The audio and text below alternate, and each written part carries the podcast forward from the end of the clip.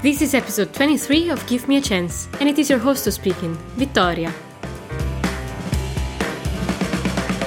Hi everyone, and welcome to a new episode of Give Me a Chance. I hope you have enjoyed last week's episode, and as promised, I have a really interesting new episode ready for you this week. Sean, our guest for today, will share his story of how he got the chance to change his life after being in prison for a few years and how that had a major impact on his mindset. Let's get ready for Sean's story. Hi, Sean. Welcome to Give Me a Chance. How is everything going?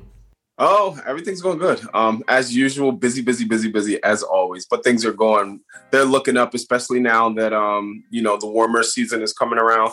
So the moving businesses will start to pick up a bunch more. But things are looking really good so far over on this end. You yes. say you have a moving business, right? But you own mm-hmm. a lot of businesses too. I learned, right? Correct. what what kind of businesses are they? Okay, so um, I co-own two moving companies. Um, I also am the owner of a media production company, well, mostly um, producing music, but also so um, I like to in my free time do spoken word poetry. So um, those are my um, th- my creative team. We like to make videos with those with those poems and create um, beautiful content out of that. So that's mostly what the media production company is going to be. Um, and then I'm also in the process of getting my clothing line, um, Ironborn Apparel 21, like jumped off the ground. Did you always grow up in an environment where in entrepreneurship was so um, facilitated? No, actually, so um, slightly, but not so much, really. Um, really, I grew up in a, in a, in a rough environment. So I grew up um, in Trenton, New Jersey. Um, and growing up, like my house environment was kind of tumultuous a little bit. Um, and so in that process um, of, you know, not having my father around and my mom working so much to support us, um, in that process, you know, I turned towards looking um, to the streets for that type of love and affection and that guidance that I wanted to, and end up getting involved, you know, and and with some with a group of people who weren't at, at essentially, so to say, good for my well being growing up, no, the entrepreneur mindset and the fostering was not. Um, it was not. It, it, it was not very well um, fostered, so to say. Um, we got in contact about the fact that um, you have a pretty cool story, or a really inspiring mm-hmm. story, to better say it, mm-hmm. about how you got the chance to change your life. And uh, mm-hmm. it's one of those stories that you don't hear very often, but they are extremely striking. So, Sean, would you like to share it with us? Oh, yes, absolutely. So, um, going back to what we were talking about before, so those same group of guys, you know, that um, yeah. I was involved with when I were younger, I was actually like 18 or 19. So I was pretty much like a late teen. Um, I got into some trouble uh, mm. got into some fight and got into some violent trouble where it actually ended up costing me um, six years, six and a half or six and a half years of my life. So I had to do five years with 85% of that had to do behind the wall before I was eligible for parole. And pretty much what behind the wall wall means is just that I had to do 85% of my uh, my six years before I was eligible for parole. Now, going before it going into that process, you know, I, I kind of always had this this sense of, you know, destined for greatness, so to say. Um, and so going into that, I knew that uh, there, I wanted to make my life better because up until that point, I, I, I felt like spiritually dead. I, I, I felt physically dead. Um, I felt like my life was at a standstill, and I wasn't, go- and I was pretty much heading any, nowhere fast. Um, to be honest, I thought at one point I was, I was, I, I was actually going to die from the way that I was living so recklessly. What kind of life were you leading before? Indeed, the moment you you got imprisoned later on, what was your life like? So I was, I was living on the street. I was living on the streets. I was in and out of, you know, different friends' home who wanted to take you know take care of me because I was out on my own since the age of 14. Mm-hmm. Um, so I was different friends and their parent and their moms took me and you know sheltered me, um, food me, made sure I stayed in school and things like that. But I was bouncing from home to home consistently. So essentially, I was living in the streets, a young boy raising myself, um, and. I was into drugs heavy. Um, um, I was into gangs and gang violence. Um, I was into a lot of things that essentially were um, heading me down the path eventually that I went to take. And so when I finally did end up you know having to be put into that situation where it was like where I was forced to sit down and reevaluate my life when I was finally placed in that position I knew that I didn't want to go back to where I had just come from. So going into prison before my sentence even started, well before I was even sentenced, I knew that I was going to make that time you know worth it i was not going to come back. I was not going to go back to the life that um, i had was living previously. And so that's essentially what i did. Uh, what mm-hmm. kind of actions did you take uh, concretely to improve? Mm-hmm. so um, as i was as, as i have previously mentioned um, going into it i knew that i had to i first needed to work on myself.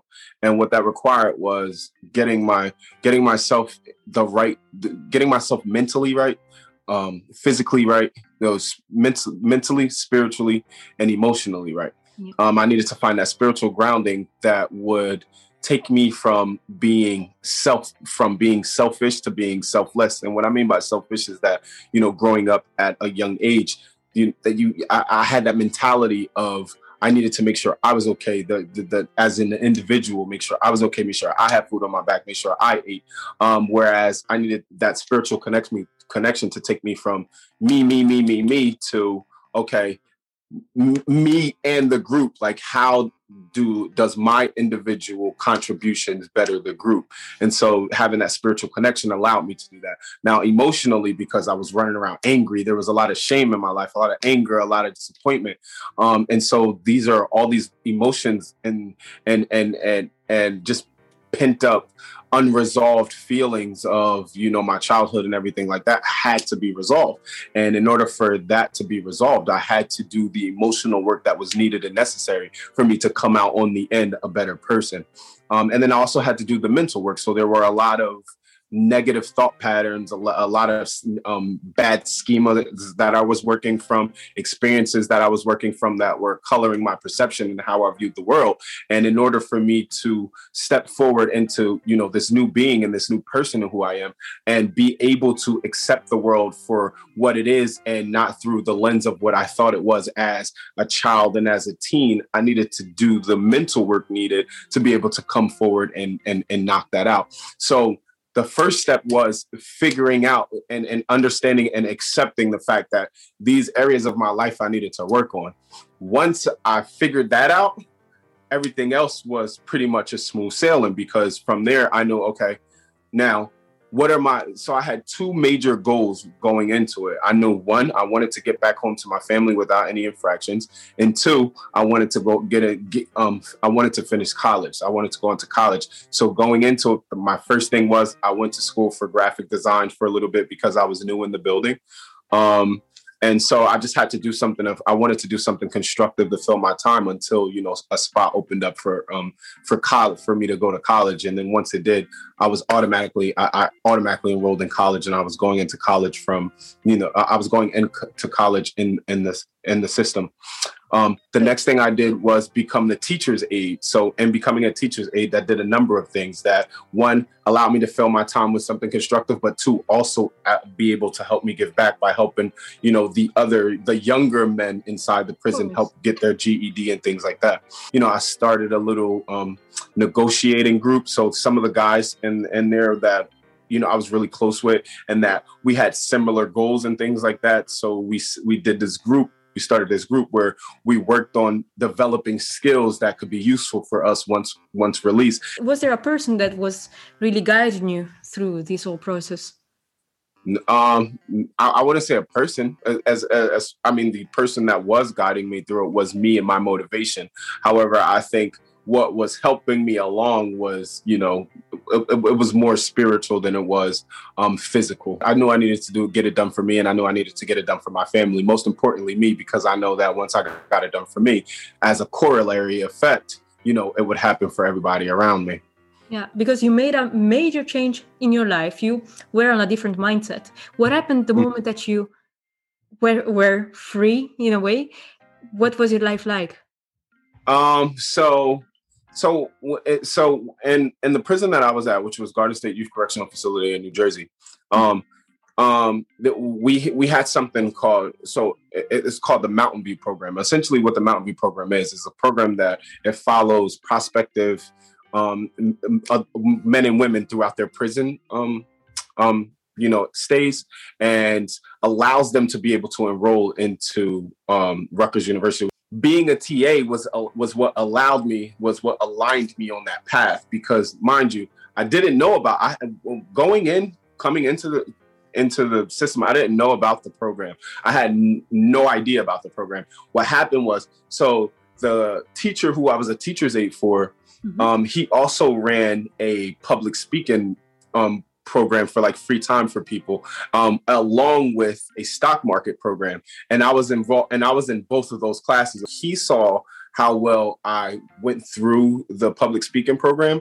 Um, I, I, was there for I went all the way from I think it was the treasurer all the way up until the president. I left as the president of the program when I left the prison. Um, the prison. So it was called Toastmasters International, actually, and I appreciate Toastmasters International for that because um, that's actually how I developed my public speaking skills.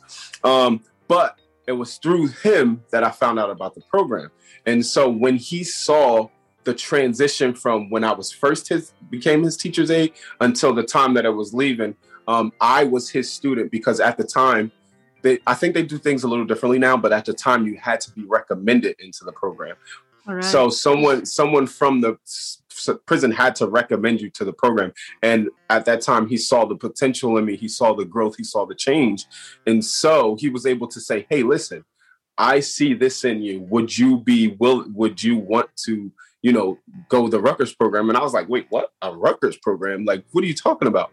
Um, and mind you, going in, I knew I wanted to I wanted to complete college. I just didn't know how how I was going to do it. I figured I get my associates while in prison, come home, and then do something different. So it was just like a big, wide eye opener, and I was like so elated. Like I, I stepped on the campus, and I was like, like oh. it was so many emotions going on at one time because I was like happy and nervous, excited at the same time, and it, it was it was it was it was a whole big thing. But it was just like a breath of fresh air because it was like, dang, I really did this. You know, I made that. Like I made this happen. The fact that you went to university later on and and you've been through this whole path, where does the future lead you to?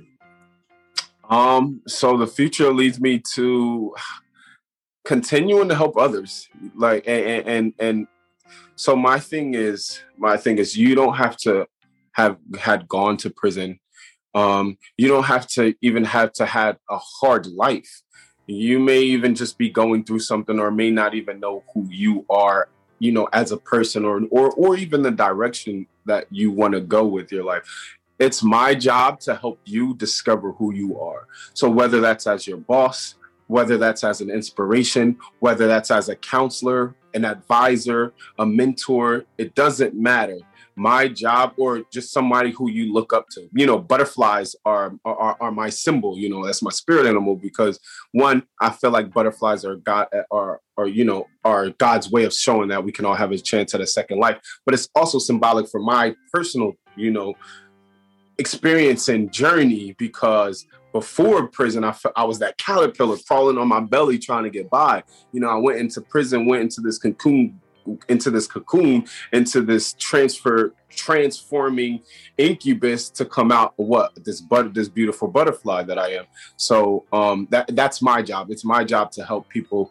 go through that cocoon and emerge that beautiful butterfly that they are. And indeed, if we reflect on the things you've learned and what you can give back to people, um, what would you say to yourself a few years ago if you were a mentor to a younger Sean?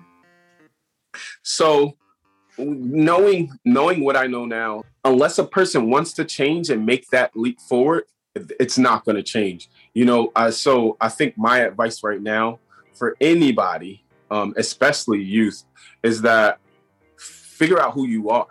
You know, and it's so easy to say figure out who you are, but what I mean by figure out who you are is find out what you value because in understanding what you value, that's going to help you determine what to put in your life, how to create your atmosphere, how to create your space. There, there were seven principles that I learned while being locked up that when I utilized and applied afterward, they it, they are what helped me be successful. And that first principle is mindset, right? So you have to have that mindset. You know what I mean? Like you you have to and part of that and part of having the right mindset means that you know you uh, you create the environment or the atmosphere necessary um, that's conducive for your growth. Part of having the right mindset as an extension, you have to create the right environment. That's both physically in your surroundings, but that's also mentally, um, because everything else is an extension of that. Thank you so much for your no problem, no problem. You're an inspiration. Thank you for having me. It was a it was an honor. It was a pleasure.